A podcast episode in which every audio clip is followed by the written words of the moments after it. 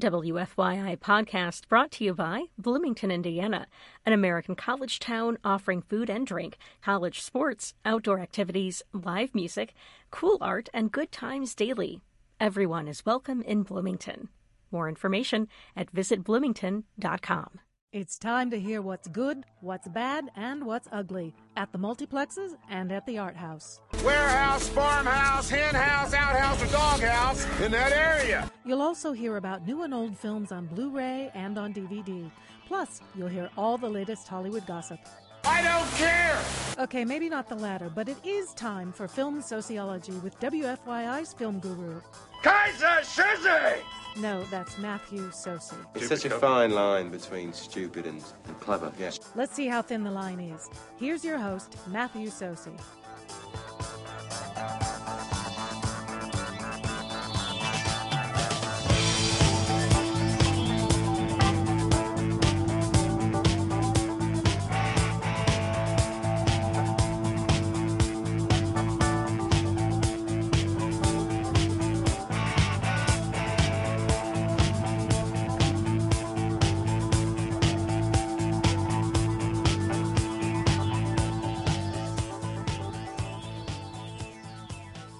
Hello there, film lovers. Welcome to Film Sociology, a film talk show here on WFYI HD to the point and WFYI.org.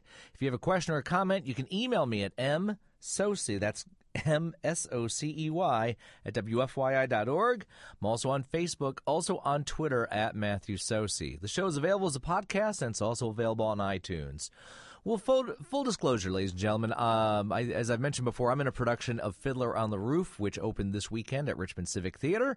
Performances are, well, it depends on when you're listening to this show. Uh, 4th, 5th, and 6th, and 11th, 12th, and 13th. 4th, 5th, 11th, and 12th at 7.30 p.m., and then the matinees on the 6th and the 13th at 2 p.m. You can go to gorct.org for more information. And uh, between that and uh, the having a you know crew of just me, um, wasn't able to see anything new this week. So I want to mention uh, opening in theaters this weekend. Of course, The Dark Tower or Detroit, if you're into those. Um, I'm intrigued by both, especially The Dark Tower, since it's a Stephen King novel uh, made into a film and it's apparently fairly short. And I've never read it, so I have nothing to compare it to. Sorry, Stephen King fans.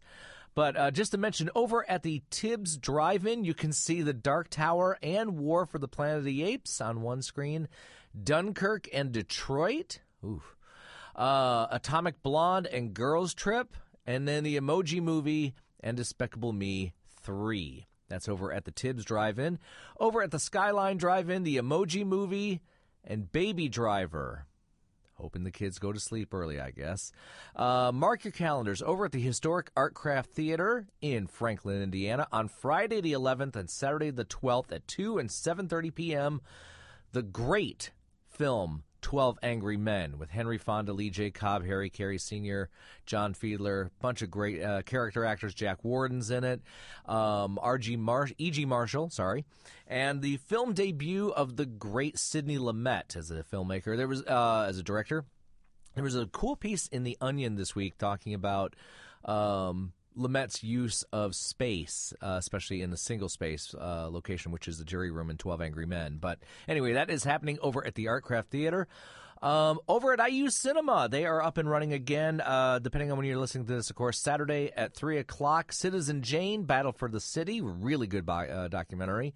Um, and then the National Theater Live at 6 p.m. of Angels in America Part 1. And then Saturday, or I'm sorry, Thursday the 10th, Friday the 11th, and Saturday the 12th. Thursday and Friday at 7 p.m. Saturday at 3 p.m. The film Chuck, based on the uh, the biopic about boxer Chuck Wepner with uh, Liev Schreiber and Naomi Watts. That is happening there. And then Angels in America Part 2 is happening Saturday the 12th.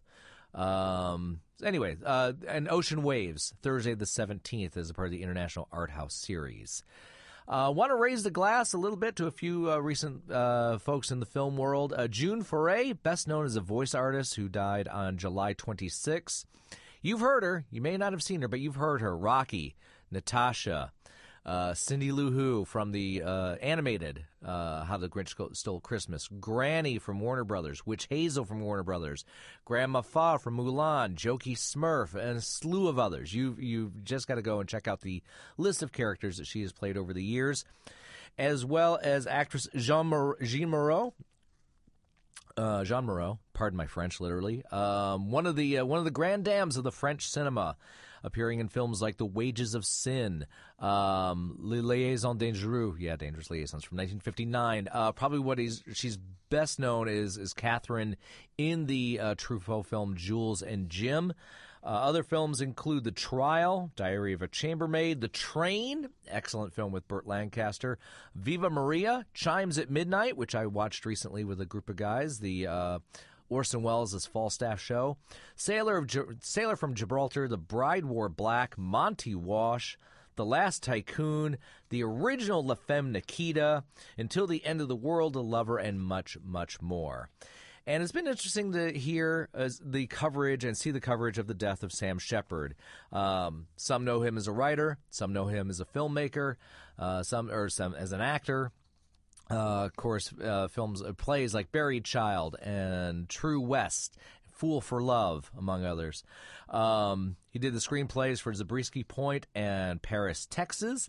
Um, wrote Far North and Silent Tongue, the two films that he did direct. Um, and then uh, again had the uh, had the thing of being uh, known in the theater world as a, as one of the most influential playwrights of the last uh, half century and of course in films was able to have uh, uh, quite the quite an eclectic career. A handsome leading man like looks in films like Days of Heaven, uh, Resurrection, Raggedy Man, Francis. Of course, got an Oscar nomination for The Right Stuff. Worked on Country with then wife Jessica Lange. Uh, the films Fool for Love, Crimes of the Heart, Baby Boom. played Spud in Steel Magnolias. I know the men are, are written in the film; they're not in the play, but it's still pretty memorable work there uh, Voyager, Defenseless, Thunderheart, and then started playing older authoritative figures, father figures. The Pelican Brief, Safe Passage, Snow Falling on Cedars. Played the ghost, the father, in the Ethan Hawke version of Hamlet. All the Pretty Horses, The Pledge, yeah, Swordfish, The Notebook, Don't Come Knocking, Black Hawk Down, uh, was the narrator in the 2006 remake of Charlotte's Web, The Assassination of Jesse James by the Coward Robert Ford, he played Frank James. Um, August Osage County, Cold in July, Midnight Special, Mud, Killing Them Softly. Just a, a great career. Salute to all three of them. Well, ladies and gentlemen, with that in mind, uh, we are going to take a short break and we're going to dip into the archives. So stick around. You're listening to Film Sociology, a film talk show here on WFYI HD to the point and WFYI.org.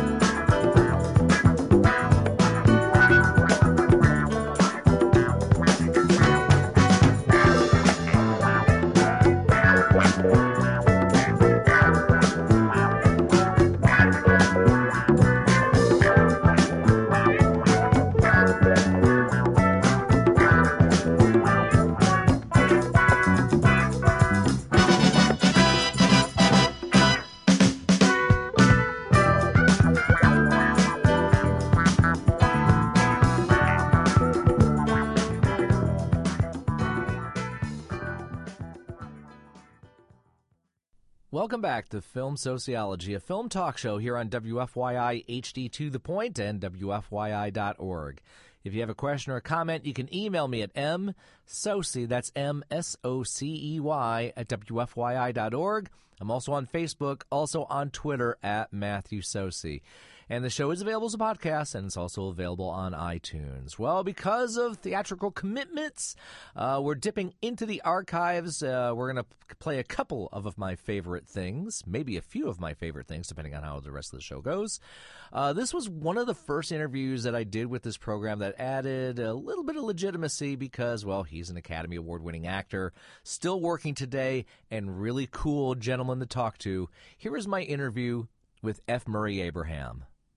Well, what's on your mind? Well, I, first off, I guess I should. How should I address you? Your Majesty. My liege, I was thinking, but I, it's um, my name is um, um, uh, it's I'm half Syrian, half Italian, and uh, it's hard to please both sides of the family. so uh, my my father's name is Frederick, and uh, they called my name is Frederick, but I decided to use an F because the Syrians call me Farid and the Italians call me Federico. so, so, with the F, I pleased everybody. all right. So F Murray, That's fine. Murray is just Murray. Okay. And how do I call you? Uh, Matthew. Okay, Matthew. And so, so obviously, you played a lot of Wasp, obviously, with your background. I played a lot of wasp. yeah, I don't think I ever played a wasp in my life. How did you get hooked up with the Indianapolis Symphony Orchestra? I I've been doing this for years, all over the world. This particular piece? And um, I think that this particular piece, you know what we're doing, right? The Copland piece. Lincoln's Portrait. Yeah, it's just um, it's very meaningful to me. And uh, the first time I ever did it was here in town with the with the um, New York Philharmonic, and um, I was carried away. I, I really was very moved by that, by those words. And I had done some studying. I had played a Lincoln once, believe it or not. Speaking of wasps, A Continental? I a Continental Lincoln? No, No, no, no. You know that was a great looking car. Yes, it was.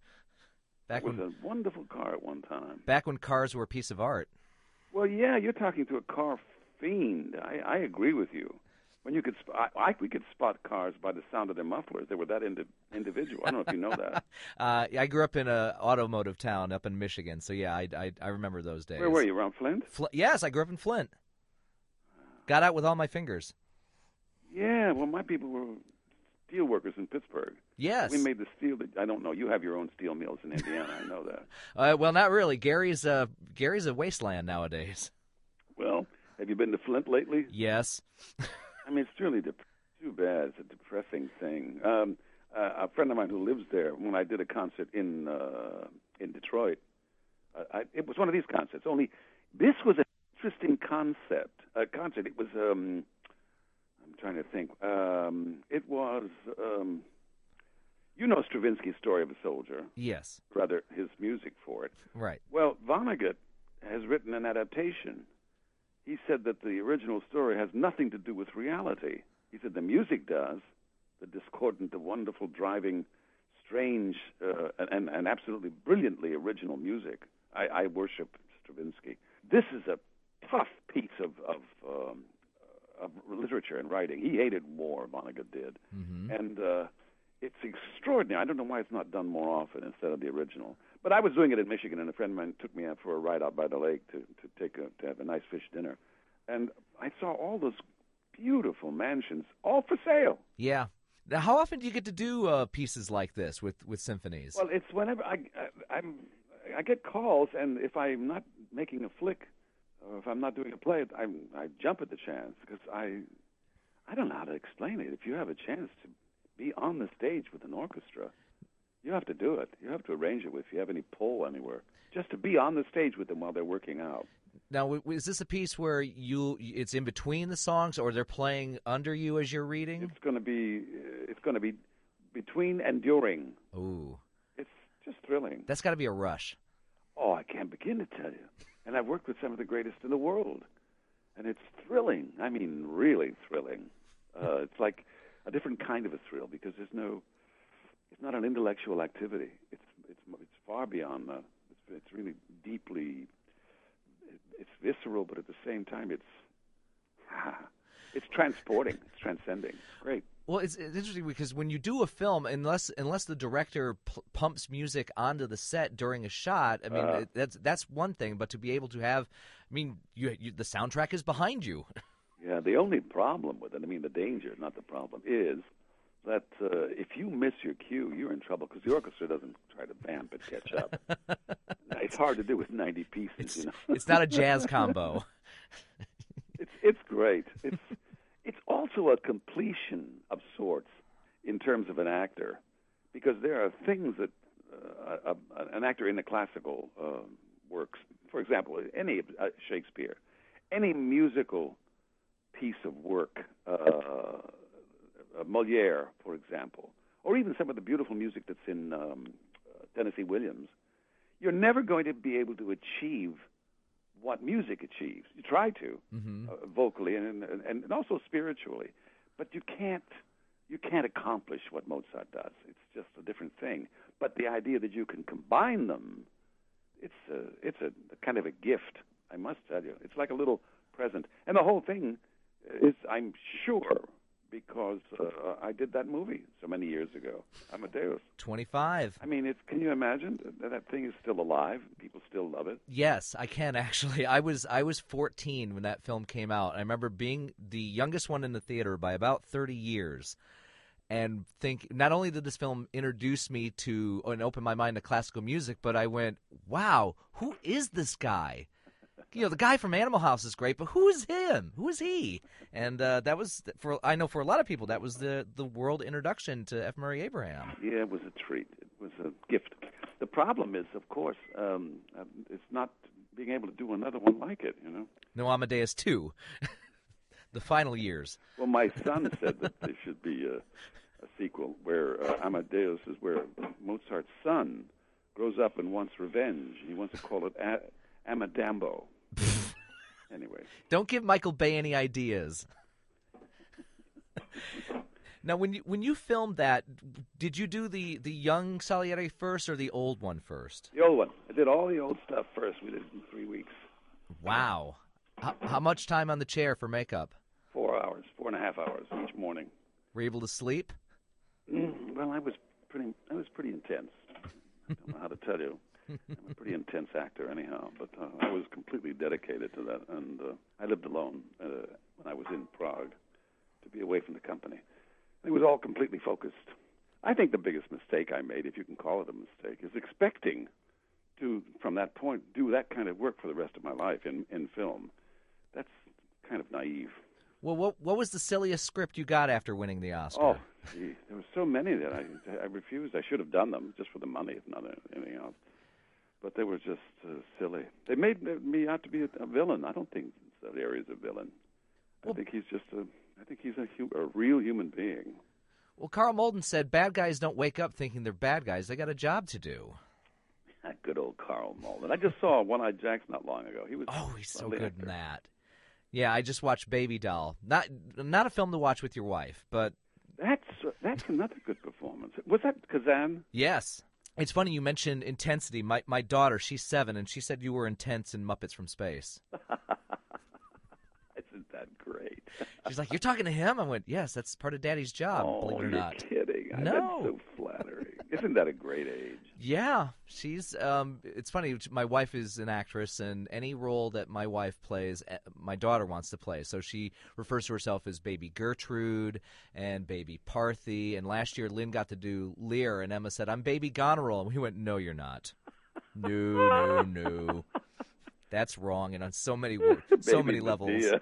Yeah. Ba- oh, don't give her any. I directed that, but she doesn't remember. Thank God.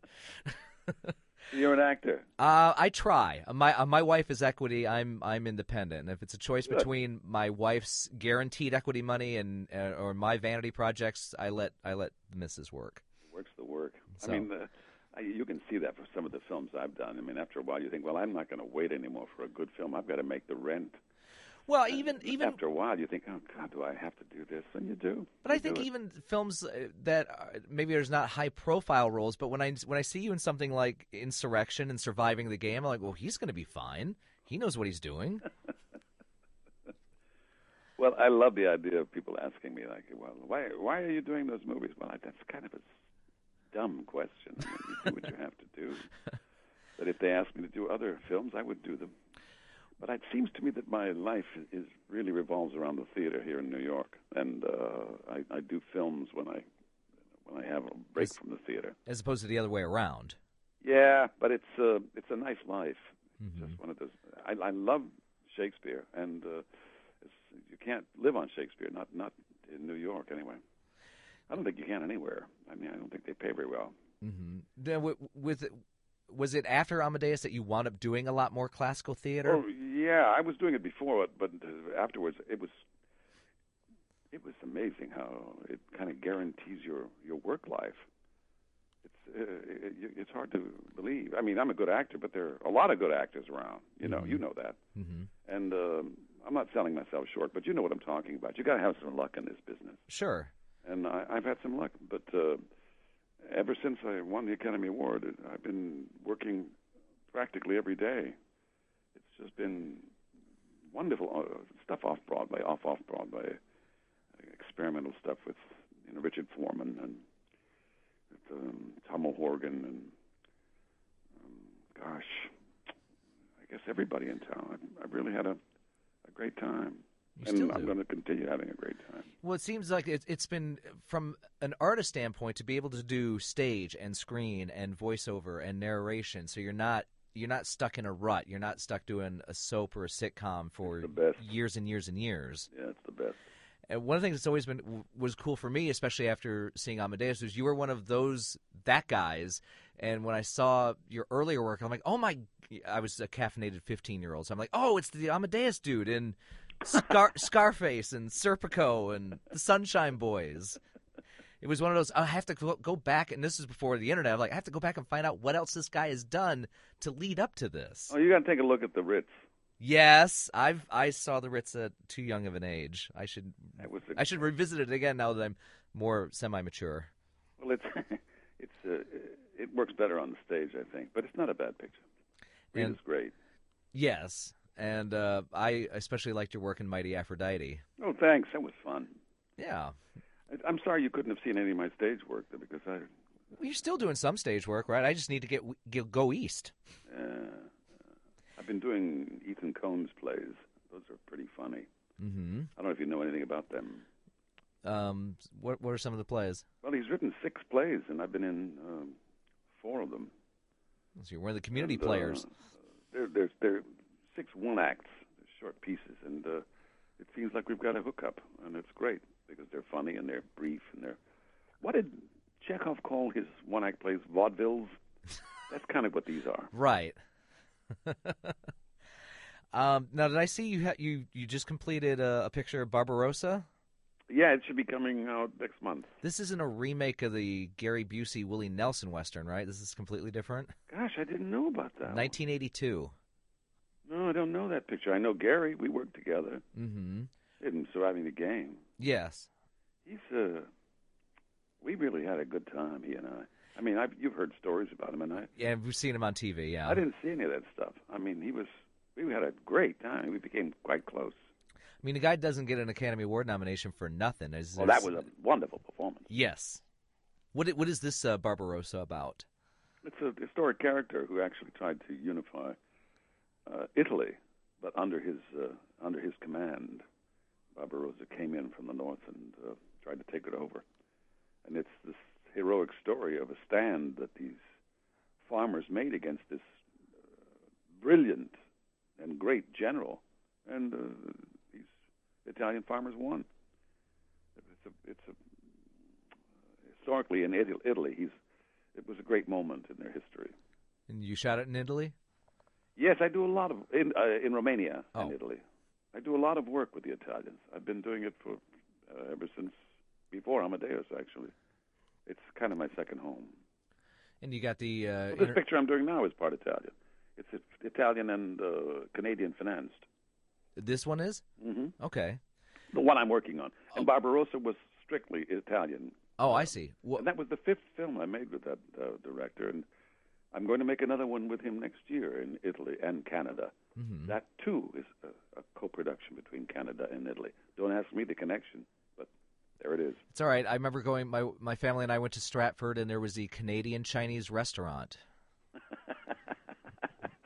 Whatever it takes. What what's the picture you're working on now?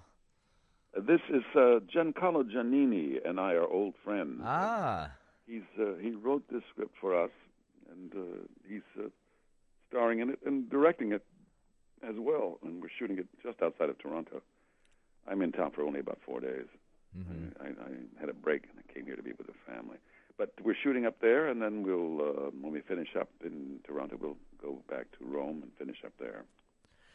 I have. Should be done with the picture on the end of October. What's the title? It's it, well, there- there's several titles. It feels a little like Woody Allen, you Woody- know, the X Project. or untitled? What are you? It's called uh, Looking in Obituaries. Yeah, it's going to be renamed in the states. It's a good script. He did well. He wrote it too. Cool. Yeah, he's a good guy. He's an inventor too, by the way. Anyway, What? What? No. What did he invent? he is an electronic genius. Really? He, uh, he does he does inventions for his own house, for his own sound system, and uh, it's a remarkable man. He really is. Aside from being a, a remarkable um, ladies' man, they just fall over their feet when they see him. He had now he's got he's had a, a wonderful career. That uh, his work with Lina was just sensational. Mm-hmm. Cool. Wertmuller. Yes. I worked with her, her on a picture that she wrote. What was the picture? It was called, let's see, enough about romance. Now let's have some sausages. I mean, that's what she writes. but it was my co-star was, uh, was Sophia Loren, Oh. and I she, she played my wife, lover, and we I got to kiss her a lot of times. Wow. You, did, you wish Kubrick was directing that day. Yeah, yeah. Take 130. I don't know if I understand Kubrick's last flick. I was very disappointed, and I'm a real big fan. Eyes Wide Shut. I I was with it until the third last warning. I just thought it's because this is becoming predictable and dull, and he's never dull. No. Um, I mean, his his early stuff is still great. The killing is love the killing. picture.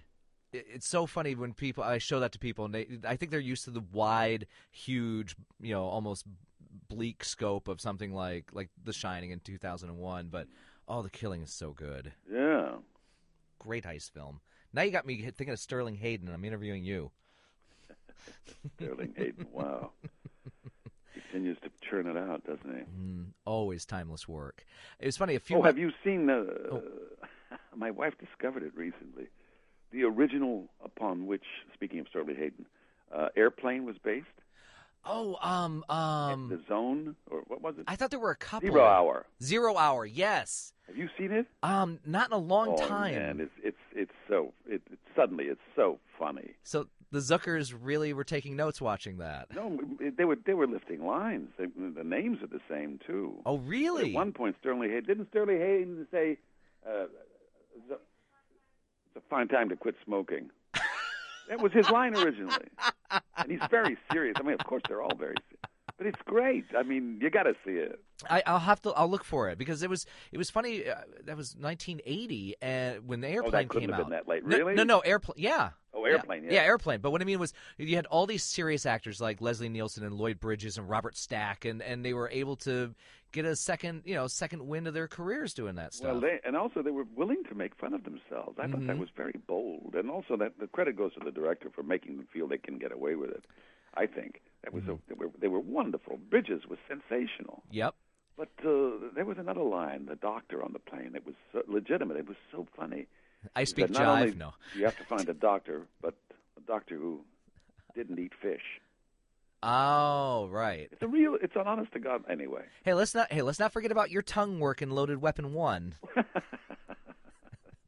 that could have been better. Anyway, that's really fun. A a few months ago, I actually found on DVD and bought and watched again uh, Name of the Rose. Ah, yeah. Very scary in that you are. six months shooting. Sean was terrific. And that was your the first of two times working with Sean. Yeah, he's a he's a good guy. At least he was with me anyway. That's good. Yeah, we we got along very well. I don't I usually have trouble with anyone, but you know, you can't get along with everyone. Mm-mm. Some people are impossible, and we won't even go into who they are. Okay? I would never ask that. That's not this type. This is not that type of program. It's Just one film fan to another. Oh. I, I have to. I s- just don't understand why we can't make better films. I really don't. I mean, we've got all these examples for the last I don't know how many years now. There's no excuse for this crap. You know, there really isn't. There's just no respect for the word, I think, and that's what the problem is. Enough of this uh, slice of life action crap. Let's get some art back into it. You know, those those wonderful moments when you uh, you hear a theme or you see a, even a few frames of a picture and you go, I want to watch this again. I, I can't Mhm. wait to see this movie again. Uh, that's the kind of movie that we can we can still make. I mean, the idea that you have to spend two hundred million dollars for a picture and you still can't make anything but trash, it's it's absurd. Do you get a lot of offers from, say, independent directors? Well, I, I get yeah, it's I get them. It's just that even that uh, they're not very good. I'd love to work for Del Toro, for example. Ooh. He and I got along very well on Mimic, and Mhm. uh, we made promises. And I'm from the border of Mexico, and we both speak Spanish, and I just haven't heard from him. So I'm sure when something comes up, he'll he'll call me because he's a sincere man. But I think he's he's terrific, and he started out as a as an independent. What was that wonderful story from um, Buñuel? When he was approached. Do you remember that picture that uh, Woody Allen made where they're standing in line and he talks, they're having an argument? Annie Hall. and and and Marshall McLuhan. Marshall McLuhan is back and behind the plant. If life were only like this. Yes, well, he uh, he originally wanted Buñuel to do that, Oh, really? and it was going to be a different conversation. But it was going to, and he offered, you know, he offers everyone the same money, take it or leave it. But for Buñuel, who said, I, I can't do it, I'm busy, I'm working, and he said, well, I'll give you such and such amount of money, and he, he went up to thirty thousand dollars, and which is outrageous for uh, for Woody Allen to offer. Mhm. It was really a, a wealth of money for him to offer, and Buñuel still said, I really can't do it. And then he reflected and said, uh, that was more money than my last film cost me to make. Thirty thousand dollars. Well, he was shooting in Mexico at the time, but Sure. the point is, it doesn't have to be an expensive film to be a good one. You need a script. You need some good actors, and if you got a good, good script, you're going to get the actors. Mm-hmm. You get me just in a second. but anyhow, you you do work for free. I mean, my my theater work is practically I have to underwrite it. You know, Mm-hmm. theater doesn't pay. Oh, we know about underwriting here. Mm, This you interview. know very well what I'm talking about. This interview is made possible by memberships like yours. Thank you. Love. I got no complaints, but I, I really think that, uh, as I said before, I've got a, a lot of friends in this business, so that uh, uh, long, long-lived friends who are just brilliant actors with all these chops, and they can't get arrested. I have to keep reminding them and myself uh, what luck means in our lives, and I'm I really have I'm a very proud actor. I, I really uh, love my profession, but I'm also full of humility. I'm constantly grateful for these breaks I've been getting, and I'm absolutely sincere when I tell you that. Well, I, I looking back at even even the film work, there, there doesn't seem to be anything that is embarrassing. And I, I've seen people with lots of money and lots of acclaim, and they do something that's just it's just downright silly and not in not in a complimentary way. And that, that I don't think it's ever happened with you. Keep talking. Listen, you're very nice. Thank you so much for this.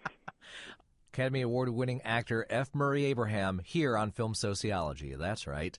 And uh, uh, earlier this summer, the Socios got to go on vacation. We got to go to Toronto and Stratford, Ontario, Canada.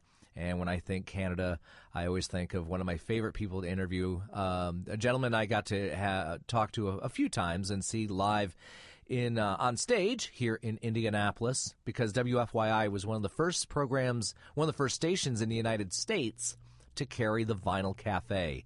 So here is my film chat with the late great Stuart McLean, host of the Vinyl Cafe.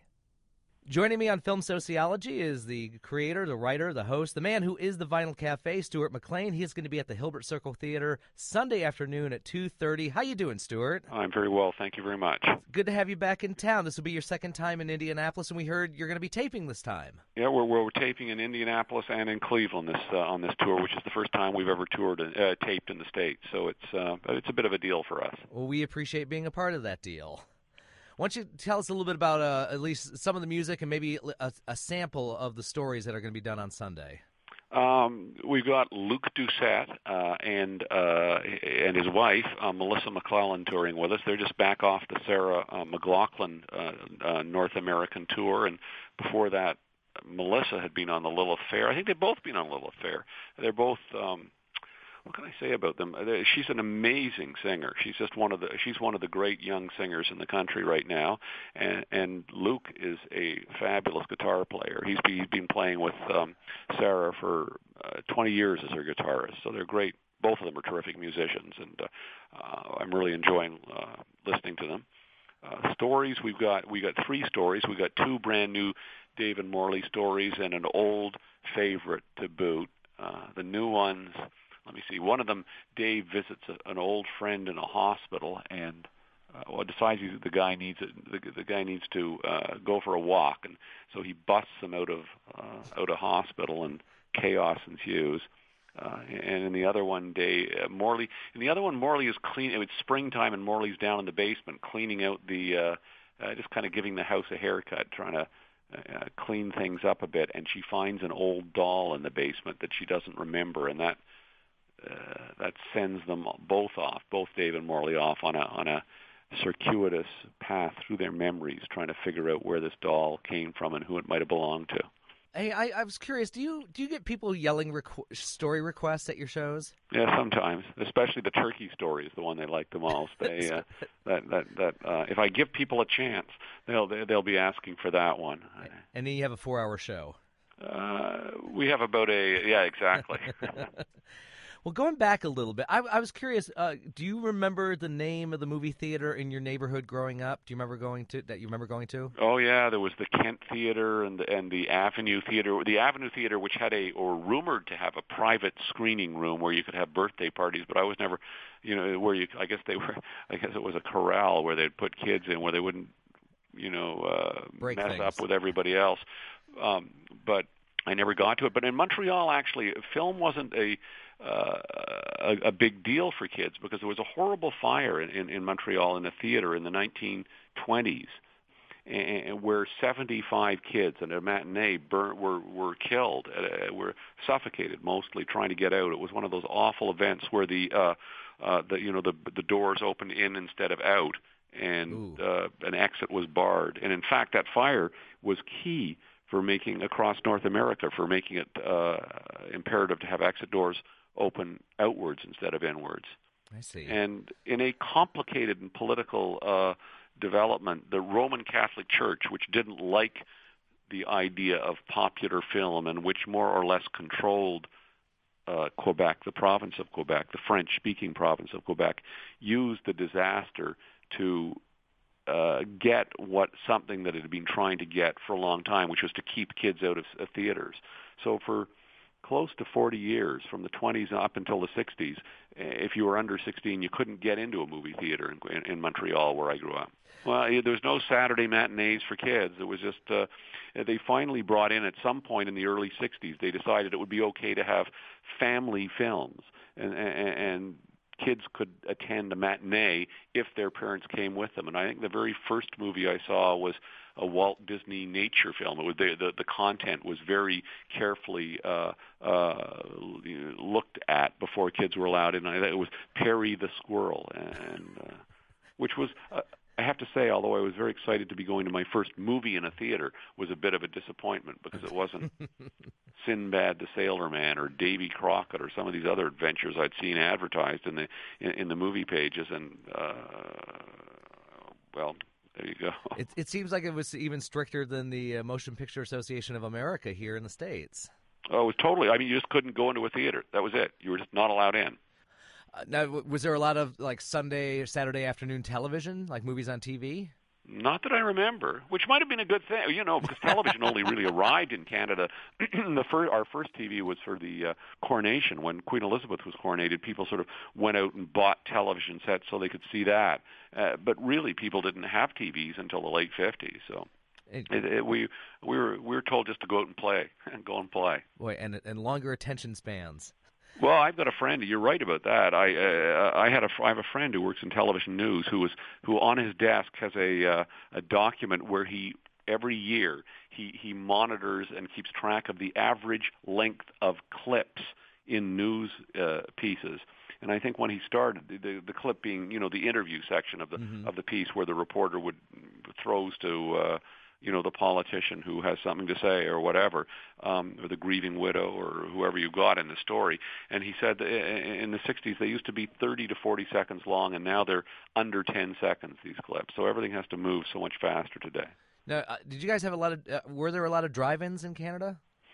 Now that's funny you should ask that. I was in Austin, Texas last week, and I went to an urban drive-in in the middle of downtown Austin. We uh, a, a, a drive-in in a real seedy part of town, um, where room with room for uh, 13 cars. And you'd, uh, but with all vintage uh, equipment, vintage hookups, and uh, we sat in our car and watched Beach blanket bingo. Oh my! Uh, and, and ate vintage candy in this industrial part of Austin. It was uh, it was fabulous. No, going to a drive-in was always my great desire. There were there, because once again you weren't allowed to go to those, but I I finally um, I finally had my dream come true in Austin last week. And one of the things that's always been noted is it seems like the the the U.S. film industry has always overshadowed a lot of going on uh, of what was happening up in Canada. When did that when did that begin? Well, the Canadian film industry kind of began during World War II. A guy by the name of uh, David Grierson. Uh, I mean, there were films made before that, but a guy by the name of David Grierson was famously brought over uh, from England to set up the National Film Board of Canada, which was formed which, in '39 and it was begun as a uh, kind of a propaganda arm. Really, it was there to put to produce uh, films uh, to encourage um, patriotism during World, World War II. But it very quickly um, after the war morphed into this hotbed of creativity and became, because of Grierson, famous for its uh, uh, well for a documentary film is what it uh, um, first became known as, and then and then for animation, uh, the NFB was a uh, um, uh, made a, lot of Oscar-winning animated shorts and a lot of great documentaries, and and and, and Canada and Canadians have had a uh, a long history of being very strong in both those things, and have peopled a lot of American. Um, uh, documentary shows over the years have uh, provided the talent for that but we've never really developed in the way that America or even say Australia has a a, a strong um, feature film industry. Uh, we've we've turned into of our own with a strong Canadian identity. We we we've ended up becoming a service industry. We we're known as Hollywood North, uh, right. and a lot of um, American productions will come to Canada and uh, work with Canadian uh, studios, with Canadian, you know, on Canadian lots and Canadian. Um, with Canadian directors, actors, whatever, but they are largely American-driven films.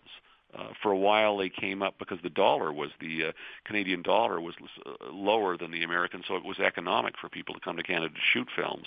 Um, and, and in the Canadian side, it was always it was it was thought of as a uh, way we could develop the industry, but the Canadian industry never developed. You know, we're not telling our own stories. Right. We're we're telling your stories more than ours. Well, I, I, remember reading a piece on how there were two films uh, that were an example of, of that, of not showing the Canadian identity, even though it was uh, a massive amount of Canadian work. Was one was Porky's, directed by Bob. Cl- I think Bob Clark directed that, mm-hmm. and uh, and Meatballs with with Bill Murray. And I think they said the only the only Canadian identity was a was a Canadiens jersey on the wall. Well, and that's the the problem is we don't have distribution. It's very interesting. Um, the music business. We're a small country. I mean, we're a huge country, but we're small geographically. But our population is small, and the music business the government uh, policy, public policy became they recognized that in order to build a Canadian music industry, they had to support it. And the way they supported it is they, they it became law. There was legislation made that radio stations in Canada had to play a certain amount of Canadian content. Mm-hmm. And they grumbled about this at the beginning. Uh, at first, it was 25. It, go, it, it ranges between 25 to 50 percent Canadian content music, uh, depending on the type of station and the type of music. And the definition of what Canadian music is is fairly broad. It has to have a certain component of uh, of uh, either recorded in Canada, written in Canada, performed by Canadian musicians, sung by a Canadian singer. You don't have to hit all four, but you have to get a certain percentage of those 4 mm-hmm. and, and because this existed, and because Canadians therefore started hearing Canadian music, Canadian stars uh, started to emerge because musicians could afford to stay in the business and if you've got enough people doing it and making their living doing it finally those stars will emerge and that's why people like k.d. lang and joni mitchell and randy bachman and and leonard cohen and uh came out of the, the fog they wouldn't have existed unless this support had been there. That never happened with film. It didn't happen at the multiplexes. They the the movie theaters weren't forced to show the Canadian movies. So any kind of small Canadian movie that might have emerged, like you saw emerge out of Australia, didn't happen, and we became the service guys for the American uh, for the for Hollywood, and therefore we became Hollywood North rather than Canada, and we were producing meatballs and, as you said, instead of some small movie that might in some way tell the story of who we are. Uh, and, and not in an earnest way, but in the in, you know in a fictional way, the way movies can do that. I would say how big how big of an impact were the tax shelter films of the 70s and 80s, or was just well that was that was the see that was the, the while the government realized they had to do something to support movies, uh, they went at it that way instead of the distribution, and so if you invested in a movie, you got to deduct it from your uh, income tax. So everybody was making you you could make these ten thousand dollar investments in a movie and and in the first year you get to write off seven thousand dollars and the second year you you got to write off another seven thousand dollars and therefore you got your money back without the movie having to make money and what happened is nobody cared what movies they were making. They just cared that they got these that movies were being made you could invest in. And the the emphasis became on the went on the deal rather than on the film itself. And so lots of movies were made while these tax shelters were going, but they were movies that nobody wanted to see. Well, I, I've, I've actually wound up seeing a few of those as a kid, and I know I think it was it was discovered in 1979 that more than half of the 66 Canadian produced films weren't even released. But they made investors very happy because they got their tax credits. Well, it's, it's very it's a very interesting um, uh, to to compare the different uh, attempts at, at at, at government uh, trying to uh, manipulate public policy in order to affect um, the the artistic uh, uh, world and, and to try and support the artistic world and how it succeeded in the music industry in creating this homegrown music industry and how it's also succeeded in the film industry because there is a vibrant film industry in Canada, uh, but it isn't telling our stories. It's it's servicing Hollywood as opposed to uh, telling the Canadian story. And we're and when you listen to, I mean, when you listen to Joni Mitchell, when you listen to the band, when you listen to uh, Leonard Cohen, you, you know, you can tell they are they're deeply involved with their Canadian roots. They're uh, uh, and are reflecting the country in some way, but the films aren't.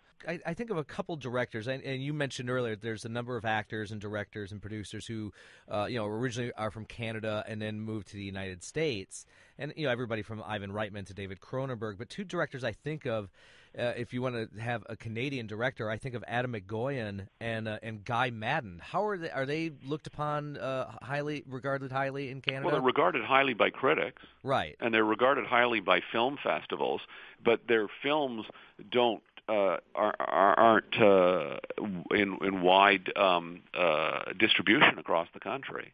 Uh, and, and they, and I mean, those guys are not making films that would necessarily um, uh, open in three thousand screens.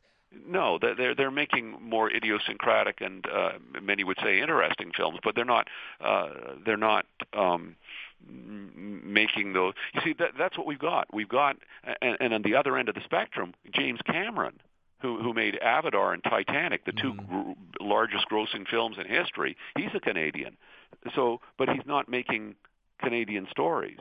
So th- we have both ends of the spectrum covered. We've got the the guys who've developed through the Hollywood studio end of things, and we've got the artistic small film being made, but we don't have the guys in the middle, middle the men or the women in the middle of the road making, uh, or in the middle of the pack making small popular movies that reflect our story. So we're not going to have James Cameron doing a film version of the Trailer Park Boys.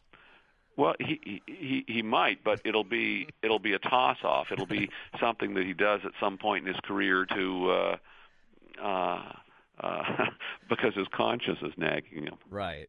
Are, are you familiar with a website called Canuxploitation? No, I ha- I'm not. It's it's a guide to the B movies from Canada from uh, like the 50s through the 90s. Yeah. And no, uh, that sounds like fun. Well, it is because I was going through some of these, and, and as a kid, I, I knew I saw some of these films in theaters, saw them on video, saw them in you know at the, on cable, and you know only as I got older and more into this business, I found out that it was a, a Canadian-made film. You know, films like the original Black Christmas, which I know is a cult classic for horror fans, uh, The Changeling, The Brood. Obviously, a lot of these are, are horror films, but uh, but films like uh, Space Hunter, Adventures in the Forbidden Zone, I remember seeing that as a kid. Even uh, in my hometown of Flint, Michigan, we got the Gray Fox, the Richard Farnsworth Oh, yeah. western, which I thought was just fantastic. And No, that was a that was a great movie, and that was well seen across Canada. Mm-hmm. And that and though and that's the exception that proves the rule. That's one of the that's the sort of film that I'm talking about that we should be making more of. and, and a film like Black Robe, which t- w- did a better version of the Dances with Wolves story. So, Stuart, I'm, I'm curious. I mean, do you get to see any movies when you're on the road, and how often do you get to see stuff at home when you're at home? These days, uh, no, first off, do I get to see movies on the road? Never. Occasionally, we have a night off, but usually, usually if we have a day off between shows, it's a travel day, and we're moving from one one place to the other, and we'll be on the bus for ten hours.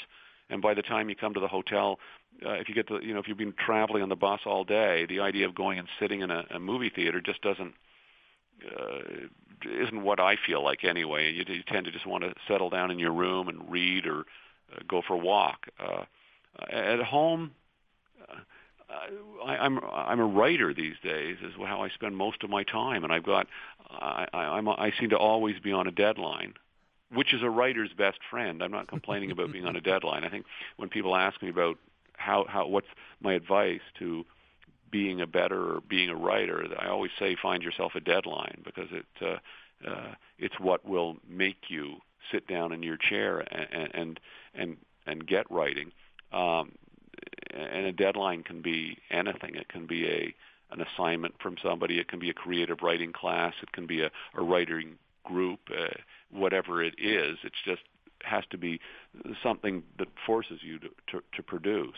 So I, I I find that I'm um, I'm uh, per, spending a lot of my time producing. I, I I did, however, for Christmas make my uh, sons a little book this this year where I uh, um, I, I sent them a book with uh, my favorite um, uh, movies of all time and uh, uh, with a little explanation as to uh, what each movie was and, and why it was important to me. And, and so I have been thinking about the films of my life and uh, and realized in, during the exercise that, that movies were had been more important to me than, than I thought. Can you give me a sample?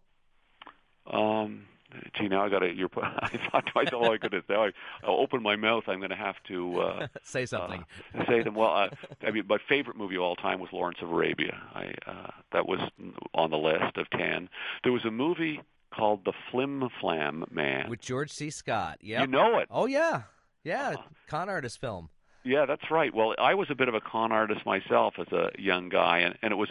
I think that movie resonated with me um, in a big way because uh, I'm so impressed that you know it because um, uh, because I um, went to see it without knowing what it was about, and um, that uh, and it just had this great.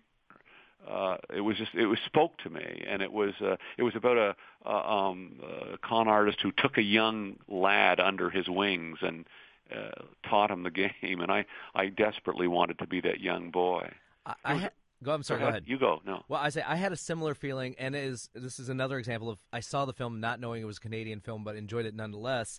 Was the Apprenticeship of Duddy Kravitz No, I haven't. Yeah, I haven't with seen Richard that one. Yeah, and I know the author of that film had another one of his books was made into a movie last year, Barney's version. Yes, that's right. Another one of Richler's book was made into. Yes. Yeah. Yes. Yeah, that was a um, uh, Barney's version is a great book, and that that I haven't. I'm I'm looking forward to seeing that movie. I I haven't seen that. Uh, um, uh, seen it yet. I, it, I haven't read it, but I, I thought Giamatti was excellent in it, and I really, really enjoyed it. In fact, it looked like something Richard Dreyfuss or Dustin Hoffman would have starred in 40 years ago. Well, that's great to hear. It's a great it's a great book actually. It's uh, if you if you uh, feel like uh, a read, but I'm glad to hear the film's good. But uh, the book the book was great too. Cool. I'll, I'll be on the lookout for it. Now, you you were going to say something. Oh, I was thinking of the other films. Another one that I, the, another one that was on my list, and these were not films that I put on the list uh, because they were necessarily great movies, but because they spoke to me in a important way at a different, you know, different parts of my life. Mm-hmm. Another one was a, a little documentary. We are talking about documentaries uh, made in the '60s out of California called Skater Dater, uh, which is a 12-minute movie with no uh, no dialogue, which actually I learned later as I went, as I was kind of researching the thing to tell my boys about it. I either won or was uh, nominated for an Oscar as the documentary of the year, and it was it was a piece about little boys uh, learning how to uh, skateboarding in, in in somewhere in California, and then one of them seeing a girl on a bicycle and being diverted to her as he grew, you know, his as his as his uh, loyalty to the group of skateboarders was uh, challenged by the pretty blonde thing on the bicycle. It was a, lo- a lovely little movie, and I just watched it the other day. It's very fun. It's a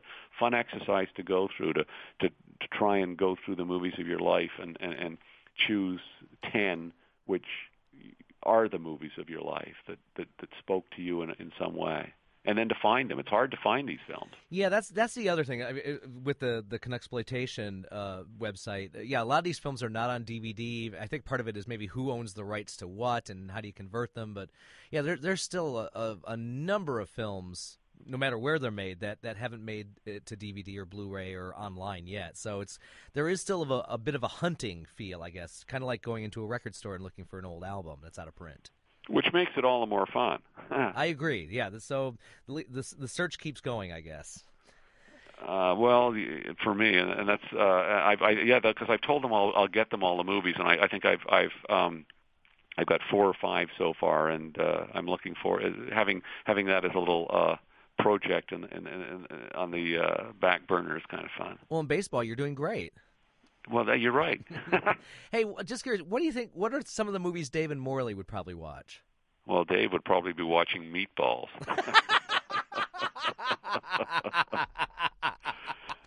Proudly, with, with, with, a Canadian beer in his hand. And, sounds um, like my college days. what would Morley be watching? I mean, was it, do we do standard romantic comedies, or you know, do they have to fight over what they're going to go see, what they're going to watch, give and take, as a lot of spouses do? You see, now you've you've you've put it, you've given me some food for thought here. I I can't answer it, but I think I'm going to try. Excellent. Yeah, that's a good one. I I think yeah, I think they would like romantic comedies. I think they, uh, you know, Sleepless in Seattle and uh, um, what are some of those Hugh Grant movies? The, right, uh, Love Actually. Love Actually, yeah, Love Actually was just on on cable last night. I think it's on a 24 hour loop. It's it's law apparently. well, Stuart, I really really appreciate uh, your time, and and I, I, guess you you always have you always try to get Canadian musicians on on your show. I'm waiting for you to put the band Anvil on your show someday. Okay, I, I think don't hold your. no offense to the band Anvil, I don't even know them, but I I I, I I fear that just the name sounds like it uh, won't be. a They won't. God love them. Won't be, won't be on our show. Canadian metal bands that are in their fifties. No, well, it was worth a shot. It's, but they. Well, maybe we could do them unplugged. Hey, there you go. I mean, it's a it's a really fine fine documentary. It's it's called Anvil: The Story uh, of Anvil. Yeah, I think I've heard, I've heard of it, but I haven't seen it. Yeah, it's some people have said if if Spinal Tap were real, but uh, but it's a it's a sweet story because you have these two, especially the two original members who have been slugging it out in the music world for over thirty years, and and they just they they won't give up. It's very inspiring, and but yeah, there's a lot of there's a lot of loud music and silliness along the way. Well, I'll, I'll add it to my my list. Soylent Green is people. Zardoz has spoken. We dipped into the archives with my interviews with Stuart McLean and F. Murray Abraham. Thank you for listening. Go see a good movie. You deserve it. We'll see what happens next week. You're listening to Film Sociology, a film talk show here on WFYI HD to the point and WFYI.org. Good afternoon, Fort Myers. Good afternoon, California. Good afternoon, Michigan.